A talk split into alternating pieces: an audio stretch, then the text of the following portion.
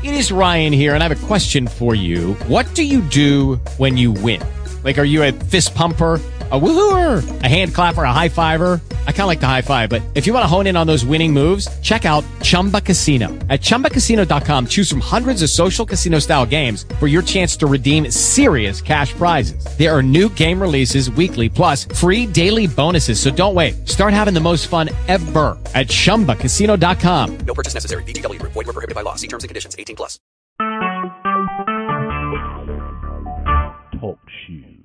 Recorded live. Check. Test one.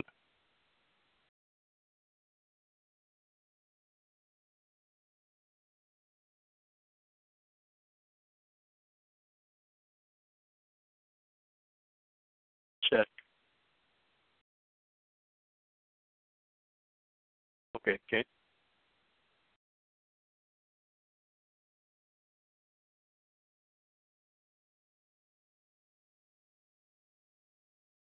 Hello? Yeah, I can hear you. took me forever in 15 days. I don't know what finally got me in though. I think it might have been the one four three one nine two pounds and one pound again. Well, that's what I told you to do.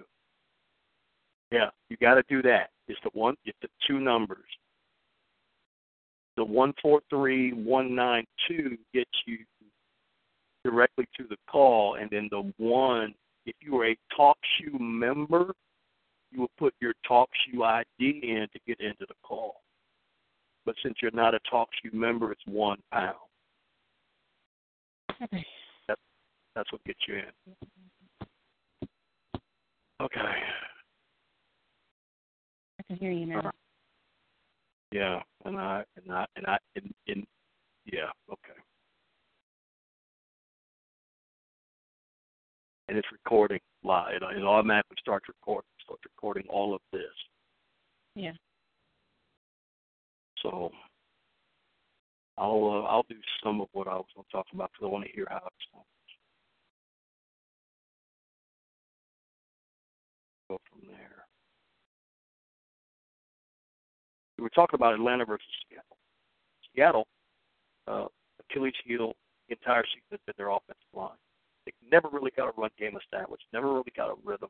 There were stretches where Seattle looked like they were the best team in the NFC, and there were stretches where, particularly away from CenturyLink Field in Seattle, Washington, they did not look like they were even going to win their division. But then they have gotten this far, a testament to their coaching and the fact that they still have some great playmakers on both sides of the ball. But they're going to have some questions during the offseason. Uh, can they get stability in the offensive line to protect Russell Wilson? And more importantly, can they get stability in the offensive line to establish what really was Seattle's identity on offense during their Super Bowl runs? And that is run the ball, run the ball, run the ball. I don't think Seattle can win the ball or win the game throwing 30 times a game. I just don't. They're not built that way. They don't have the tools to do that. They're a run first team. They should be a run first team. It's the nature and the character of their team. That's what they're going to have to do. In a division that is still theirs to control, because Arizona slid back this year, the Rams and 49ers are in full fledged rebuild mode. Seattle can still control the division. But this is a team that has aspirations to do more than just win the division. They've got to fix the offensive line. The other game of the day was New England and Houston. Now, this was the game, in my opinion, that was the easiest to pick. Houston was not going to go to Foxborough and win. They just weren't. You got quarterback issues. They paid Brock Osweiler $72 million, and he got benched late in the season. Uh, Savage got hurt. Osweiler has to play again. They just did not have enough offensive firepower to even threaten New England. Houston's defense, though, made things interesting. They made Brady look uncomfortable. They made Brady look uncertain. He threw two picks. Granted, they weren't really his fault, but they were picks nonetheless.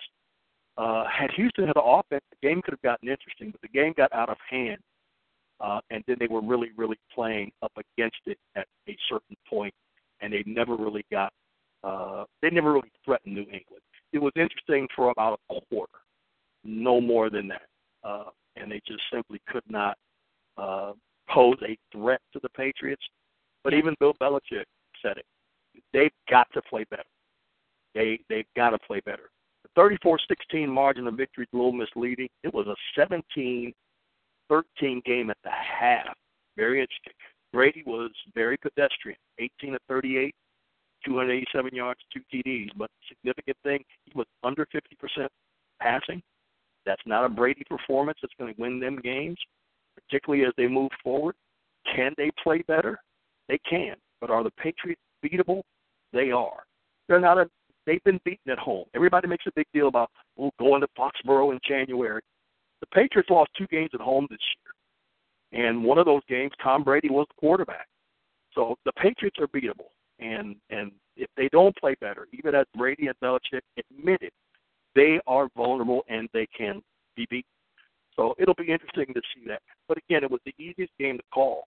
Um, no Houston offense, no run game to speak of, no real playmakers to threaten uh, New England. Lamar Miller looked decent on the ground in stretches.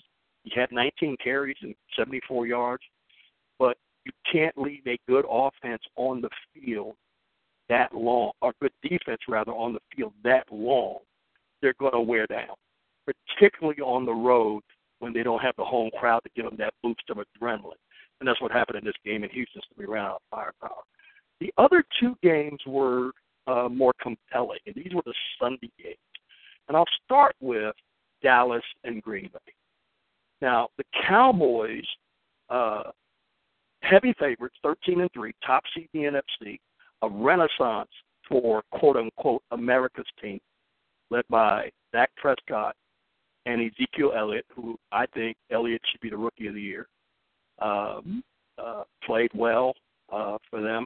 I had some concerns about Prescott. I didn't know if he could get the ball down the field. But it ended up being that it wasn't Prescott that cost him the game. It wasn't Elliott that cost him the game. It was the Cowboy defense. Uh, one thing that's been a problem for the Cowboys all season has been their secondary. Their secondary has trouble in man-to-man coverage, and when they do go zone or play nickel, they are left in. Uh, there, there are holes in that nickel that can be exposed, and we've got a quarterback that is really good, that's really on a rhythm, that's really on a roll, that knows his own personnel and knows what he's doing. Like they faced Sunday, Dallas gets exposed. They got exposed. Mm-hmm. Uh, question for the Cowboys during the off season will be: Will they take some of the Tony Romo money that they're not going to pay him because he's owed close to twenty-five million dollars? Will they release Romo? They're not going to get a trade because nobody's going to take that salary. So they're going to release him, let him sign somewhere else, or see if they can pay cut to stay. Uh, that's been a hot topic. Uh, but regardless, you're going to have some money that'll be freed up. Strengthen the secondary. This is a Super Bowl caliber team. They need a Super Bowl caliber defense. Dallas doesn't have it. Uh, Rodgers exposed them. 355 yards, two TDs, uh, a ridiculous third and 22 conversion that determined the game. Uh, they had 48 seconds left, and this here comes the other issue for Dallas for me was their play calling. Third and three, and you're you're down three points. You're already in field goal range. Third and three did not need to throw the football. I thought it was a bad call by Jason Garrett. I thought it was not a call he needed to make because the one thing you don't want to do is give Aaron Rodgers, of all people, time. I think he is the best fourth quarter uh, hail mary. Let's win it on a wild play quarterback you're going to find. And when you give Rodgers time, I remember watching the game, and and the Dallas people going crazy. They're going crazy on Facebook. We're tied. We're going to overtime. I had this sinking feeling. It's not over. You gave Aaron Rodgers time, and they gave him time. They lost it in regulation. I believe had the game gone to overtime, Dallas wins it but it was the play calling I thought that set that up for Rodgers to be the hero, and and he was the hero. And so the mm-hmm. Packers are in the final game. And then the last game of the weekend, Pittsburgh, Kansas City. Um, if you'd have told me the Chiefs would score two touchdowns and the Steelers wouldn't score any, but the Steelers were going to win, I would not have believed. Um, but that's exactly what happened. Pittsburgh Steelers kicked six field goals, and Kansas City Chiefs scored two touchdowns. But the last time I checked, six field goals is more than two touchdowns. And the Chiefs fall at Arrowhead, 18-16. It was a physical game. Ben Roethlisberger did not look good all the way through. He kind of had a Tom Brady type game. He looked good in stretches, but he looked bad in stretches. And part of that was Kansas City's defense. Kansas City has one of the top two or three defenses in the league. Reminded me a lot of Denver's defense a year ago that went all the way to the Super Bowl with Von Miller, DeMarcus Ware, Keith Lee, Chris Harris Jr. Uh, that that that defense uh, was an elite defense. Um, this Kansas City Chiefs defense had the potential, and still does, in my opinion, to be that good, along with Oakland to be that good. But they didn't make enough plays on offense, uh, and Pittsburgh did. Le'Veon Bell is having a postseason to remember. 30 carries, 170 yards. He had 101 yards at half. They could not stop him when they needed to. The biggest play of the game, third and three. Uh, Pittsburgh needs the first down to run out the clock. They get it. Roethlisberger hits Brown for seven yards. Boom, ball game. And now Pittsburgh, uh, familiar face, in the AFC Championship. So all four games were different. Uh, the Falcons game, you won by 16, but I don't know if you call it a blowout. Matt Ryan looked unreal. Seattle couldn't get any pressure on him. The Patriots put up 34, but it didn't feel like a good 34. The Packers put up 34 against the Cowboys, and they looked like Green Bay. The Steelers' defense, which has been their issue all season, showed up at a time that it needed to the most. So now we've got a Final Four, and we're going to come back and talk about that because I'm, I'm saving that for last. I'm going to the Super Bowl. But now I want to switch gears. Let's go to the NBA.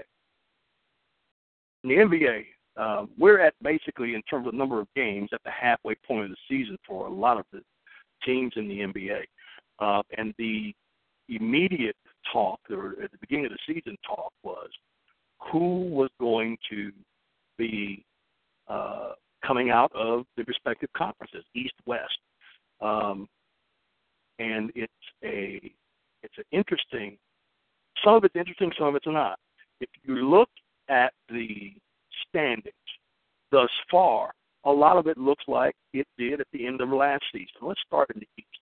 The Cavaliers are up there at the top of the of the conference. No one expected that to be any different. They're the defending champs. They bring back just about everybody of of of, of importance or significance.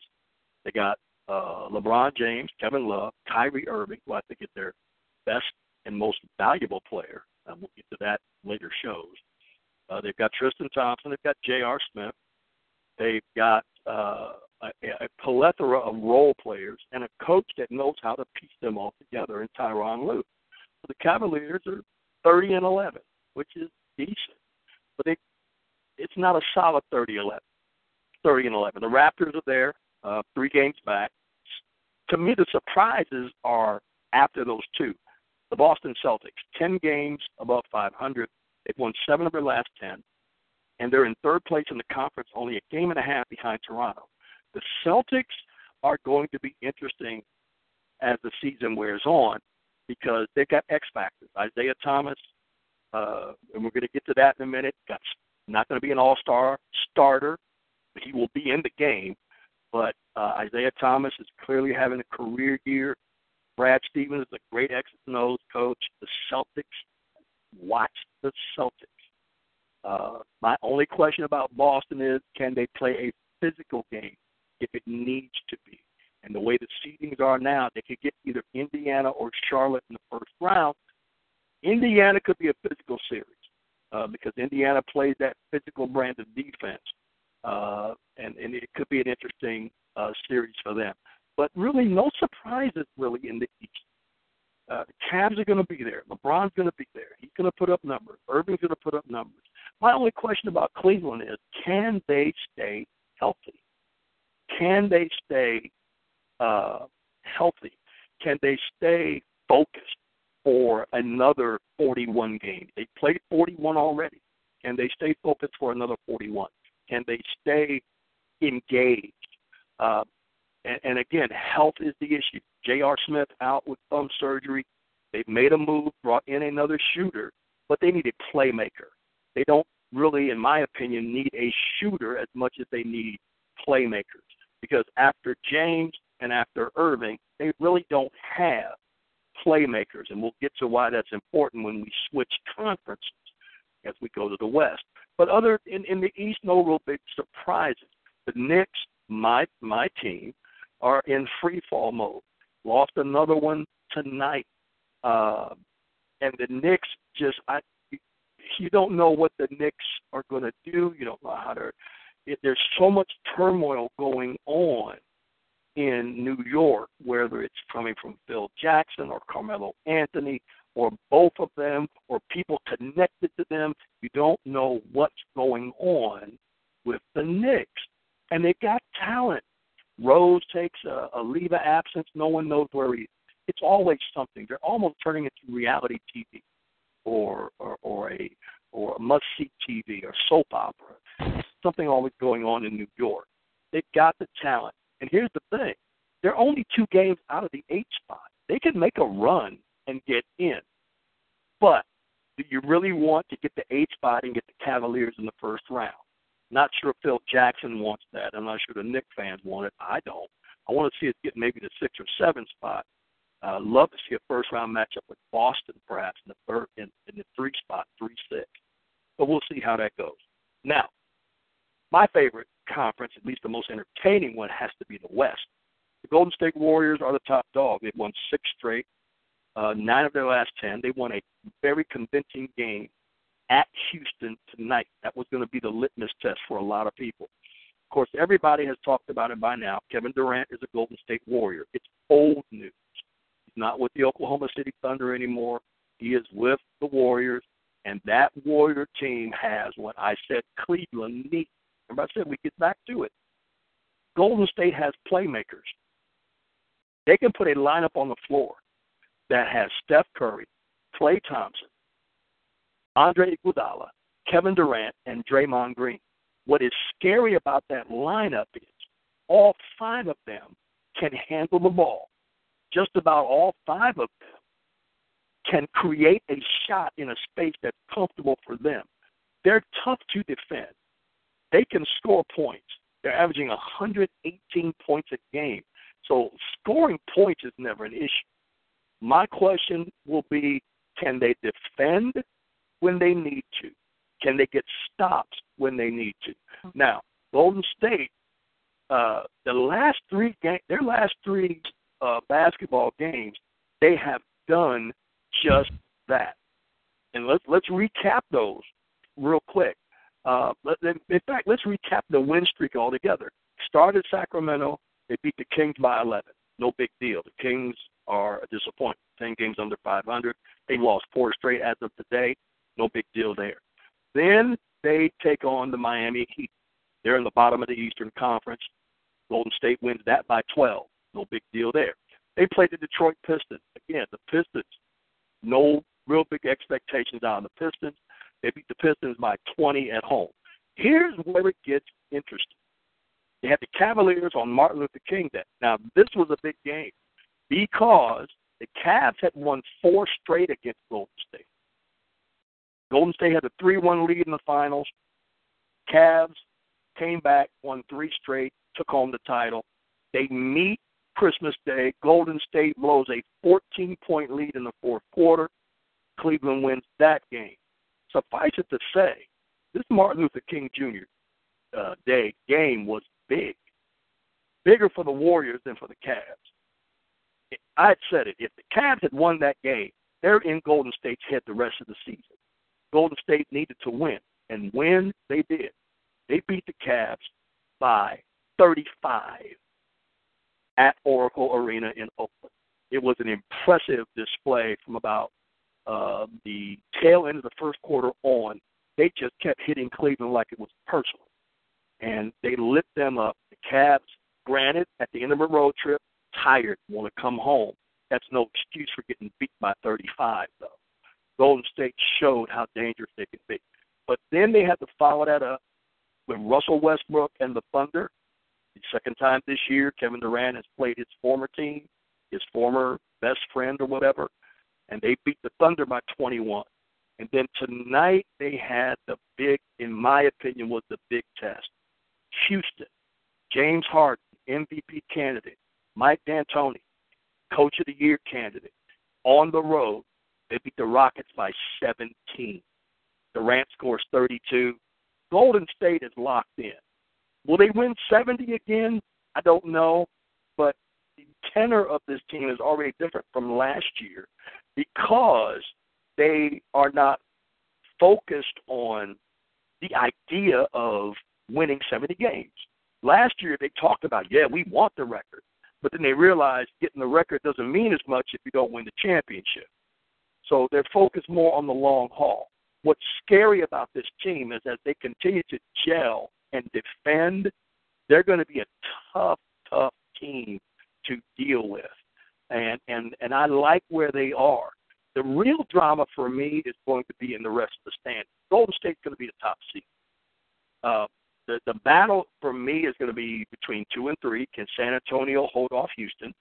Can the Clippers survive not being without Chris Paul for the next four to six weeks? That to me is a big, big, big loss. Chris Paul is one of the top two or three point guards in the entire league. You take him out of your team, you're going to have issues. Utah is better. Memphis is good. Oklahoma City, good. All of these teams are within breathing distance of the Clippers. Can the Clippers endure another tough luck situation and and survive until Chris Paul comes back? And then the other big drama for me has been the disappearance of teams that I thought would do better this season, particularly Portland. Um, I really thought Portland would be better this year. Damian Lillard is was an all-star. Uh, can't figure out why they're nine games under 500 and have lost six of their last ten, including four in a row. The Pelicans, I thought, were ready to make that next step forward with Anthony Davis as a not only the face of the franchise but the face of the league. I thought they'd make a jump. Sacramento is in free fall mode. They've lost four straight, eight out of ten. DeMarcus Cousins is more drama than he's worth, I think.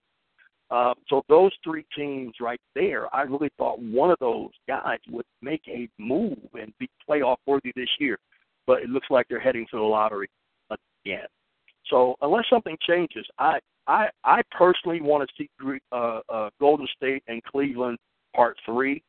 There's never been a three-peat in terms of the same two teams meeting three years in a row in the NBA Finals. I would love to see it break the tie. Golden State won it two years ago. Cleveland wasn't really that healthy. Uh, Golden State lost it last year when it was questioned about Steph Curry's injury. Uh, I want both teams to be healthy and just go at it in a series that I think would be epic. And I think Golden State would win it. I think they're the best team in the league, and I can't see them not winning it. Um, and that takes us to the All Star game. The All Star game selections came out. No real big surprises for me. Uh, in the East, you knew LeBron was going to be there. You know Kyrie was going to be there. Uh, you knew those guys were going to be there. DeMar DeRozan for Toronto uh, is on the team. The big, big, big surprise for me was the leaving out. There was a two team, two players left out on each side. Uh, I knew Jimmy Butler was going to be there. Uh, the Greek freak Giannis Antetokounmpo. I, I hope I said it right. Uh, out of Milwaukee, he uh, probably as deserving uh, of a spot because he is a star on the rise and has had an All Star worthy season. But you can only have five. Um, and to me, uh, personally, I love DeMar, Ro- uh, DeMar DeRozan out of Toronto. I think he's a great, great player. But I don't see how Isaiah Thomas is not the starting lineup this year. He, he just the year he's had. Uh, Toronto was expected to be in the number two spot. Nobody saw Boston ten games above 500 in the three. Isaiah Thomas is the reason for that, and I'm not sure why. Uh, the new metrics or, or how that plays out that had him left off. Good news, he will make the starting lineup, uh, and uh, and and it's it, it's good. I mean, he will make the All Star team rather, and it's good that he'll be there. Uh, like I said, James is there. Uh, Jimmy Butler, who's been a reserve the last two years, he's averaging a career best 52 uh, or 20, almost 25 points a game. He just lit up Charlotte for 52 just the other uh, other night. Um, and then the, like I said, the Greek freak, 22 year old uh, Giannis. I'm not going to try his last name again.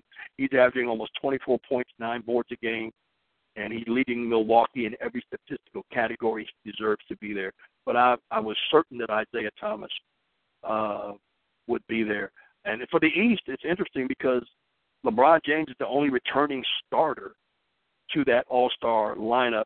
He is making his 14th All Star appearance, and he's in legendary status without a doubt. But that's LeBron James. Now out west, uh, there was, and and these guys out west are no big surprise. And and honestly, I think all five of these guys are deserving. Although there is one that some are saying is a snub, and that one we'll get to. But the West starters are James Harden, Steph Curry, and we knew Curry would be there. He's the two-time MVP uh, and the two-time Western Conference champions, NBA champ two years ago. We knew he'd be there. James Harden, who was one of the top two or three scorers in the league, having a career year with Houston. Houston is the number three team out west. Kawhi Leonard, we knew Kawhi would be there. Two-time defensive uh, player of the year the anchor of the Spurs lineup now with Duncan retired and Parker and Ginobili getting older. Kawhi is the focal point there along with uh, LaMarcus Aldridge. Um, Kevin Durant, we knew Durant would be there. He's a former MVP. He's one of the league's leading scorers. He's one of the league's best players. We knew he'd be there. And Anthony Davis, who is off the charts in terms of talent and all that he has. Uh, I really don't have a big, big uh, problem with any of those guys. Now, the one that is getting a lot of noise being left out is Russell Westbrook. Now, Russell Westbrook is is averaging a triple double, meaning he's averaging double figures in points, double figures in rebounds, double figure in assists. That's only happened for an entire season once in the history of the league. But Russell Westbrook, halfway through the season, has those kind of numbers. He's not going to start. He will be in the All Star game, no doubt. And knowing Russell Westbrook, he'll take it out on the rim. He'll attack the rim. He'll do all those things that he does. But he's not going to be a starter. Uh, Durant is averaging 26 points a game, career high, almost nine boards a game. Kawhi Leonard is having a career best year, 25 points a game for the Spurs. Uh, Anthony Davis is averaging only, uh, not only, he's averaging almost 29 points a game and 12 boards a game. He is the only player in the league in the top 10 in both scoring and rebound, which again baffles me why the Pelicans are just 17 and 26, but that's a whole other story. But those are your all star starters. Um, and of course, I'm going to use that segue to go right to the MVP discussion. And I had a talk the other night with a good friend of mine. He's a Houston fan. He loves James Harden. Uh, he thinks Harden's the MVP, and he thinks Harden's the MVP based on Houston's record, where they're at, and, and all that. Now, and that's good. Um, Russell Westbrook right now is my MVP because of the triple double. If Oklahoma City makes the playoffs, which I think they will in the West, the West is not as strong as it's been in the past. If he averages a triple double for the season, Westbrook's the MVP. Now, here's the argument. The one other time it happened, Oscar Robertson did it. He wasn't the MVP. It was some 55 years ago. He wasn't the MVP. So there's there's precedence for it. Can Westbrook do it for an entire season? It's going to be the drama. If he does not, then the the award, in my opinion, goes to Harden because again, it'll be reflective of the overall team success as well. And here's where it separates from Westbrook to Harden. Oklahoma City is in the bottom half of the Western Conference. Houston, on the other hand, is near the top. That could be the swing vote there for a lot of people. So we're going to see how that plays out. Now let's shift gears real quick. And I have not forgotten Super Bowl picture coming, but I want to wrap up one tiny piece of of uh, uh, sports before we move on, and that is college football. It was a great bowl season. I don't think, first of all, um, the Clemson Alabama game lived up to the hype. I'm in the minority. I, I'm fine with that. It was not as good a game as last year's. Uh, it was a good game. Uh, Clemson did not look good throughout. They had stretches where they just looked bad. Bama had stretches where they looked bad. And of course, the question is, they miss Lane Kiffin? Was that departure too much to overcome? Was uh, was the transition of it all too much to deal with for uh, to lose your offensive coordinator who's been there with you for the bulk of three years a week before the uh, championship game he's gone was that too much those questions will never be known i personally don't think it was. Nick saban would not risk it if he didn't think it was something they could pull off. It's just that simple. The bottom line of that championship game was alabama could run the ball late. Scarborough got hurt and he's injury prone uh, but when he was in the game, he was Derrick Henry would speak, was turning the corner on Clemson, and they did not have an answer for him. If he stays healthy, Bama wins, and that's just my opinion. Uh, but when he went out and could not return, Alabama was stuck with Hurts needing to make a play. He made a couple down the stretch, but they just couldn't overcome it. Uh, congrats to Clemson, Dabo Swinney, Deshaun Watson on a great, great season the national championship. What I want to talk about now is what I call the way too early top seven. And during the year, and we'll be doing this on Facebook, we did it on Facebook uh, this season. We have at the end of every week what we call the Magnificent Seven, uh, the top seven teams of college football. And the reason I want to do seven because only four, first of all, are going to the college football playoff. And there's always two or three that are on the fringe on the outside looking in. So, having said that, I'm going to give what I call is my way too early top seven. And I'm going to start from seven and move my way up. And I'm going to start at number seven. Uh, and number seven is the defending national champion Clemson Tigers. They are going to be ravaged by graduation and early departures. Deshaun Watson declared uh, the night of the championship that he is leaving and for uh, foregoing his final year of eligibility. Mike Williams, their top receiver, may be gone. Their top running back is going to be gone. They got to replace people on the offensive line. They got to replace uh, linebackers on on the defensive side of the ball.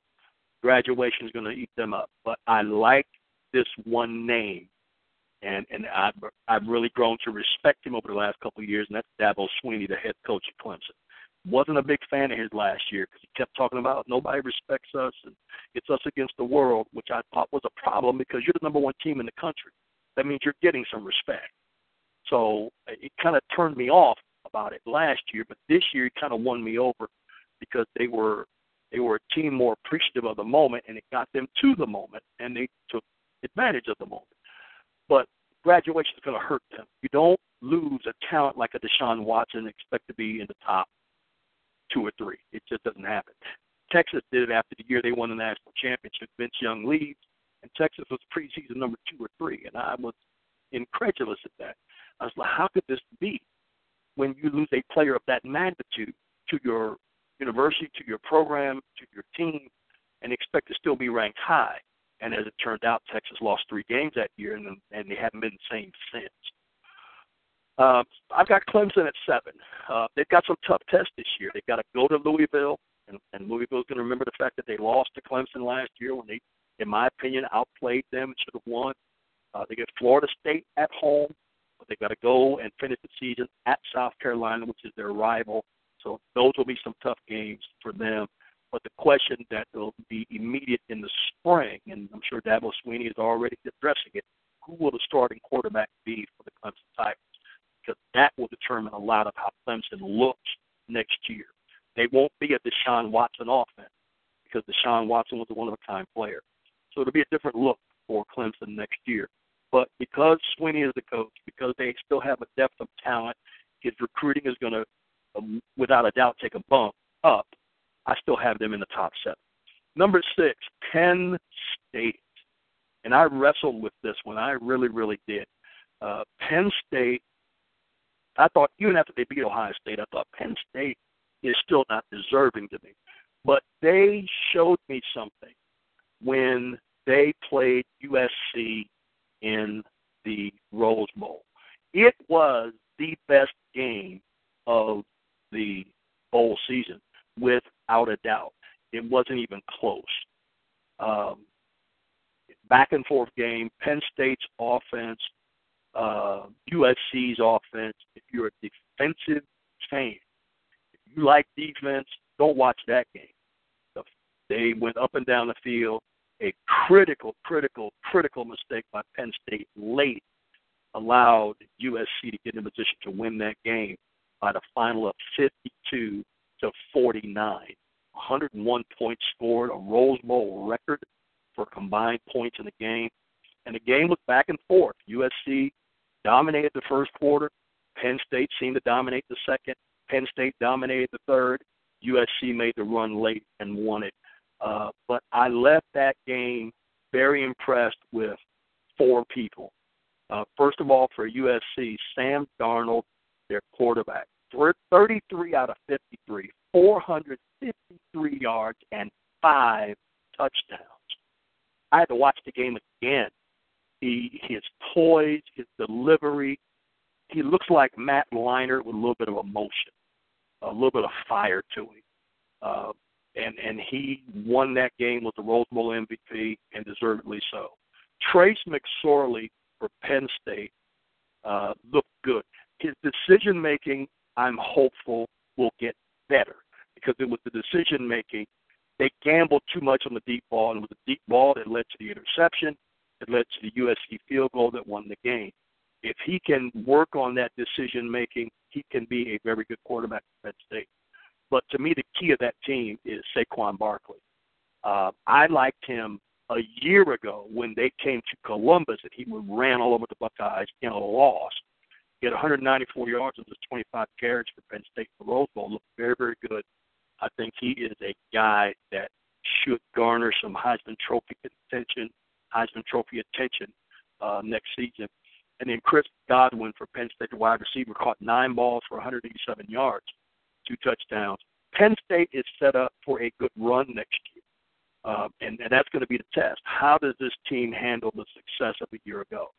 They've got some tough tests. They got Michigan, who beat them by 59 this year, but that's a game that they'll get in Happy Valley. But they've got to go to Michigan State, and the reason why I say Michigan State is because Mike uh, uh, Dantonio is not going to see Michigan State slide two years in a row. They're going to come back. They're going to be good, and and they're going to be competitive again. And then of course they got the Buckeyes. So Penn State, those three games, and by the way, they have them in a row: Michigan at home, at Columbus, at East Lansing. They got the Wolverines, the Buckeyes, and the Spartans all in a row. No bye weeks in there. If Penn State somehow wins all three of those, they'll be back in the college football playoff discussion could be in the playoff. Uh, I don't think they'll win all three. I think they lose when they come to Columbus uh, next year, and I think they could lose when they play Michigan, but we're going to get to them in a second. Number five, we just talked about it. USC, Sam Darnold, uh, good. Deontay Burnett, wide receiver, good. Uh, they're loaded. Uh, they will be, in my opinion, the Pac-10 favorite when the season begins. They're tough tests. They've got Texas at home, and the reason I'm saying Texas Texas was already had a very good base of talent. They now have an offensive guy in there, and Tom Herman. Buckeye fans know who he is. He was the offensive coordinator when the Buckeyes won the national championship. Uh, they got Tom Herman in there um, as the head coach now at Texas.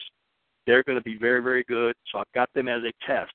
And then they've got to go to South Bend, and Brian Kelly's going to have the Irish back. Just like I said about Michigan State, Notre Dame, I can't see them being down two years in a row. They're not going to be great, but they're going to be good, and that's all Notre Dame needs to be is good. And it'll be a good test, good game, good rivalry game. USC at Notre Dame. Number four, and it starts with one name. Oklahoma uh, is they close the season on a run. People before this bowl game, all they really talked about was the fact that Houston blew them out, and then Ohio State went to Norman and blew out the Sooners. But Oklahoma closed on a run. Didn't lose another game after the Buckeye game. Won the uh, Big 12 title, and and impressively handled Auburn in the All-State Sugar Bowl. Uh, Baker Mayfield is going to be a Heisman contender when the season starts, but Oklahoma's schedule is not kind. They've got Texas in the Red River rivalry game, and they've got to come to Columbus for the Buckeyes, and they've got to go to Oklahoma State. Uh, Oklahoma has a history of losing games early and then running the table late. Will that happen again? It could, because I don't see them coming to Columbus and beating the Buckeyes. But the Buckeyes, they're loaded, and they're my number three team. JT Barrett's got to get better at quarterback, uh, but I think he will. Uh, but this team, I think next year will be about their defense. Uh, Nick Bosa, who is the little brother of Joey Bosa, the, the Ohio State great, who's now in San Diego with the Chargers. Uh, the Buckeyes will be good. Schedule is kind. Um, they they they only real tough games. They got to go to Iowa and and play the Hawkeyes, and they've got to go to Ann Arbor and play the Wolverines. Oklahoma, as I said earlier, comes to Columbus. That will be a big big game early. I like the Buckeyes though to run the table. Uh, I just think they're loaded. They were a year ahead of schedule. I think they'll run the table, and the Buckeyes will be back in the college football playoff. At this time, though, they'll be in that Big Ten champs. The number two team for me in my way too early top seven uh, is the Florida State Seminoles. Um, I like the Noles. Uh, they're loaded and kind of like Ohio State, not so much a year away, but they were very young and very good.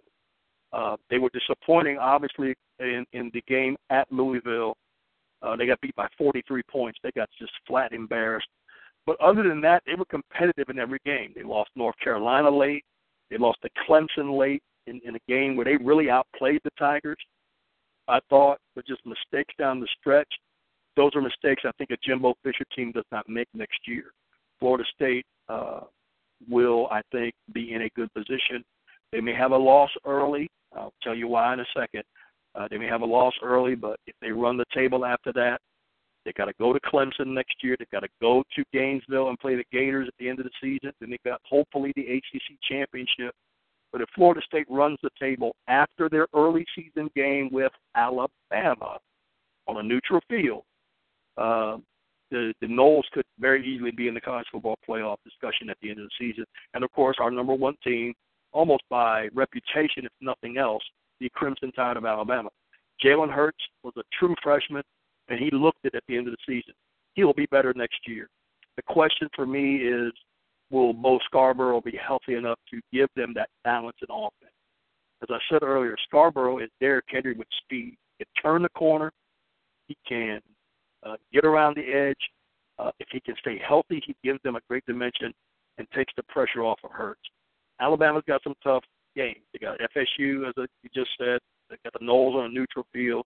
They've got to go to A&M to play the Aggies, and they have the Iron Bowl game against Auburn on the road at the end of the season. Uh, is it? It could be potentially a down year for Bama. The SEC had a down year overall. Can they get better? Can Florida? Florida looked very good in their bowl game, and and the SEC did not look all that bad. LSU looked really good. They beat Louisville by 20. Uh, they looked good. Florida looked good in beating Iowa. They beat Iowa by 27 in their bowl game. So the SEC is still the SEC. Georgia won their game. Uh, Tennessee won their game. The SEC is still the SEC, but a lot of people thought the Big Ten was the better conference this year. I think the SEC returns to their top spot next season, and they're going to be very, very, very good, uh, which means it could be bad news for Bama because Florida uh, finished the season on a high, LSU uh, finished their season on a high, and I'm gonna I'm gonna sneak this name out there before we move on. Derrius Guice. Remember where you heard that name. He is going to get a lot of Heisman uh, attention next year. Uh, he had to split carries with Leonard Fournette and still rushed for 1,400 yards during the season. He's loaded. I said he was the best back they had, uh, and he he did his thing last year.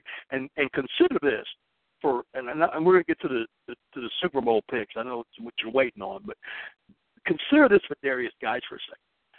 Their season opener against Wisconsin, he only had two carries for three yards. Two weeks later against Mississippi State, he only carried it five times for 19 yards. A week later, he only carried it three times, but he got 62 yards. Then, as Leonard Fournette seemed to rest himself or deal with injuries. Guice took off. He had 163 yards against Missouri. He had 162 against Southern Miss. Ole Miss, he only had 57 carries, but he was splitting with Fournette. He only had eight yards against Alabama. But then with Fournette nursing an injury, Guice had 252 against Arkansas, and two weeks later had 285 against A&M. He's going to get Heisman attention. I said it. People laughed at me. I said Derrius Guice is the best running back on LSU team. And they thought I'd forgotten about Leonard Fournette. I did not forget about Leonard Fournette. I just believe Guice was better.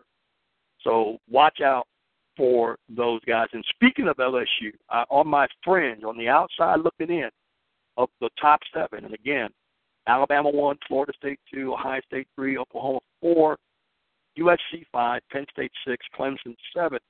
Right on the outside looking in, I got Michigan, no particular order. Michigan, LSU, Auburn. Watch Auburn next year. They're going to be good. That's why that Iron Bowl game against Bama could be interesting. Uh, Washington with Chris Petersen as head coach, they're they're legit contenders.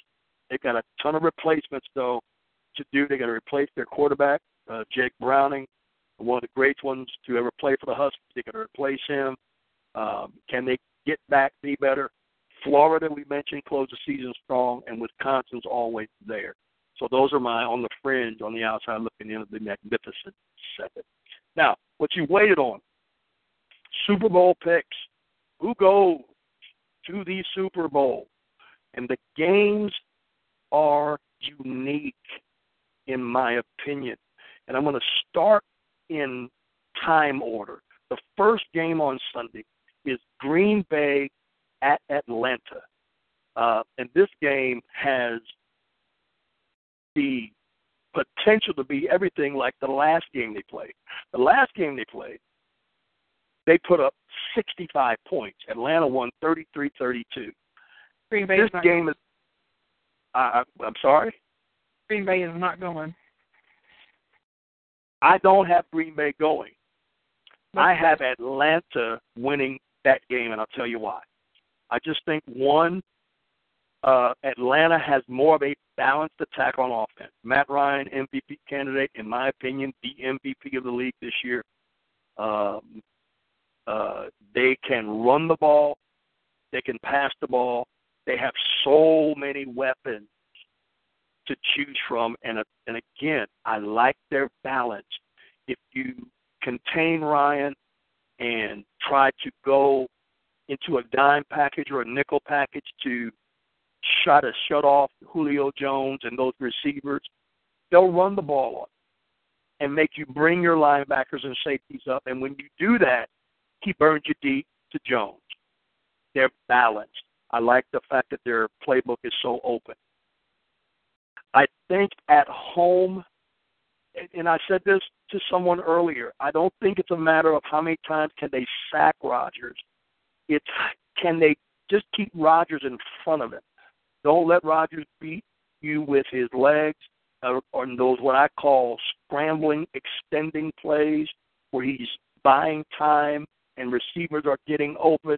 That's what beat Dallas. He bought time, got out of the pocket. They roll him right, roll him left, and he's got great vision. He's got a great arm. He can make those throws. Atlanta's got to keep those lanes pretty much sealed, extended out, keep Rodgers in front of them, and lock down those receivers. I think Atlanta wins this game. I think they win it 34 to 30.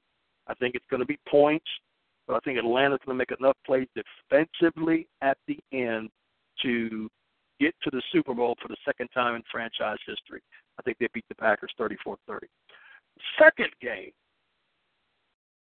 Pittsburgh at New England. As much as I love Atlanta's offense, I think Pittsburgh has potentially the best offense in in the league when they're on. Mm-hmm. Roethlisberger, everybody knows Big Ben's resume. Uh, been to three Super Bowls. He's won two. Uh, he's already established his place as one of the all-time greats in Steeler history. Uh, I consider him an elite quarterback. We're going to do a show on elite quarterbacks at some point. Who's elite? Who isn't? Who's second tier? Who's garbage? We're going to do that. But Roethlisberger, um, in my opinion, has has already established his place. He's a Hall of Famer. Uh, he's one of the toughest guys around. He extends plays just with his physical strength. But this year, the Steelers may have the best balance they've ever brought to the table in the person of Le'Veon Bell. Le'Veon Bell, and we said it earlier, against the Chiefs, he had 101 yards at halftime, and they could not they could not get any gap defense to slow him down. He gets to the line of scrimmage, he waits, he looks, he's shifty with his legs, and then he hits a hole, and next thing you know, he's got eight yards on. And you're bringing him down, and you're looking at, oh, it's second and two. How, what happened? If he can do that, and the Steelers, the only area that I'm concerned about with Pittsburgh is they've got to be better in the red zone. Six field goals won't do it against New England. If you get in the red zone, if you get an opportunity to score and put in zone, you've got to score points at Foxborough to beat the Patriots. And I think they can do that. For Pittsburgh defensively, can they pressure Brady without blitzing? I, I, that's going to be the key there. I, I think you Houston pressured Brady without having to blitz. If you blitz Brady, you're playing to his hands. They don't have Gronk, but they still have Edelman. They still have LeGarrette Blunt. They can still run the ball. Pittsburgh's got to be balanced enough in their gap defense, and they've got to be balanced enough in their secondary to eliminate big plays and to pressure Brady. That's always the key with New England. The games he's lost, pressure. When they went to Denver last year, pressure. Peyton Manning didn't outduel Tom Brady. Von Miller outdueled Tom Brady. They just pressured. That's how you beat Brady. That's how you beat the Patriots. Everybody knows he doesn't like to get hit. So what you got to do is you got to pressure, pressure, pressure. When you put pressure on them, you can win. Who's going to win it for me? I got the Steelers, 28-24. I think New England's defense, as good as it is, hasn't faced a quarterback like Ben all season. They just haven't. Um, and and the Steelers are battle tested. I like the Steelers. Uh, I like how they look. Uh, granted, the Patriots' run D has been good. They have not allowed a 90 yard rusher in the last season and a half. So something's got to give, son. Something has to give on Sunday. I think the Steelers make enough plays. Everybody's talking about when they played earlier in the season and the fact that New England won in Pittsburgh 27 to 16 and LeGarrette Blunt ran the ball well. Blunt had 127 yards in that. But Brady didn't look like Brady in that game. He only had 222 yards and two touchdowns. Can he do better in this game? I don't know that he can. You don't have Gronk, so that's going to be a factor. The Steelers had Landry Jones, and he threw for almost 300 yards. Le'Veon Bell had another 80 yards on the ground, and Antonio Brown still caught 100 yards worth of passes. So I would like to think the Steeler defense will be a little better, and I think their offense will be a little better. Because remember, Ben didn't play. I'm going to take the Steelers, even though it's at uh, Foxborough. I got Pittsburgh 28-24, and there you have it, Super Bowl 51 or as they say in the Roman numeral, Super Bowl LI. It's going to be the Pittsburgh Steelers and the Atlanta Falcons. For the Steelers, it is Super Bowl trip number eight, would be number eight for them, which is the all-time record. And for Atlanta, it would be their second trip. Uh, should the Patriots get to the Super Bowl, it would be Super Bowl trip number, I believe, nine for them, uh, if I'm not mistaken, uh, eight or nine. And then if the Packers by chance get there, it would be Super Bowl trip number six for Green Bay. Um, so we're looking forward to it. So that's it for this edition, uh, the Jaffa edition of One Nation Sports. Next time, we're going to strictly do football. We're going to recap the super. Uh, we're going to recap the conference championship games. What happened? and what needs to happen in the Super Bowl for the two teams that are there. We're going to talk about MVP. I've got some very specific opinions about the MVP. We're going to talk more NBA basketball. And now that we're done with college football for at least the next five or six months, we're going to start talking about college basketball.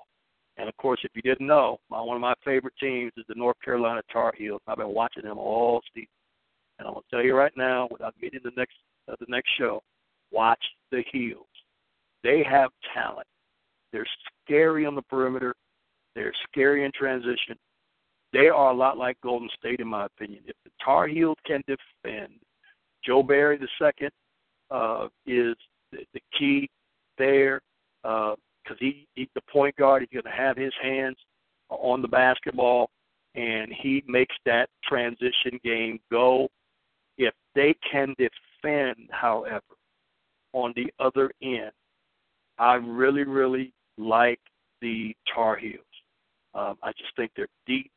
They have uh, they have a lot of uh, speed on their team. They've got a lot of depth on their team. Uh, and I really, really like what they have uh, going for them.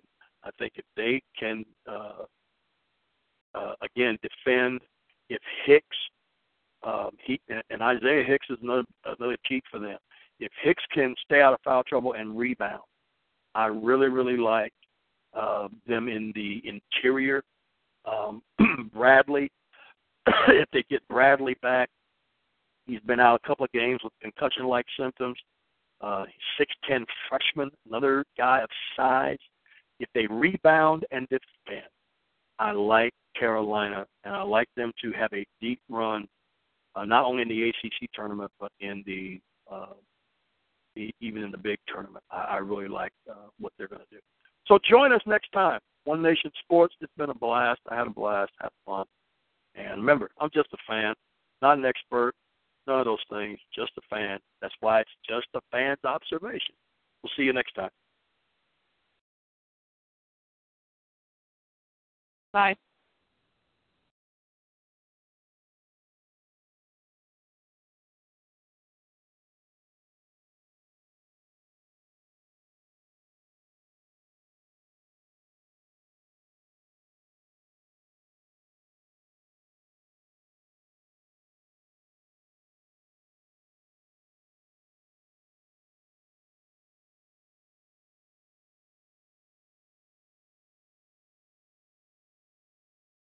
With the Lucky Land slots, you can get lucky just about anywhere. This is your captain speaking. Uh, we've got clear runway and the weather's fine, but we're just going to circle up here a while and uh, get lucky. No, no, nothing like that. It's just these cash prizes add up quick. So I suggest you sit back, keep your tray table upright, and start getting lucky. Play for free at LuckyLandSlots.com. Are you feeling lucky? No purchase necessary. Void where prohibited by law. 18 plus terms and conditions apply. See website for details.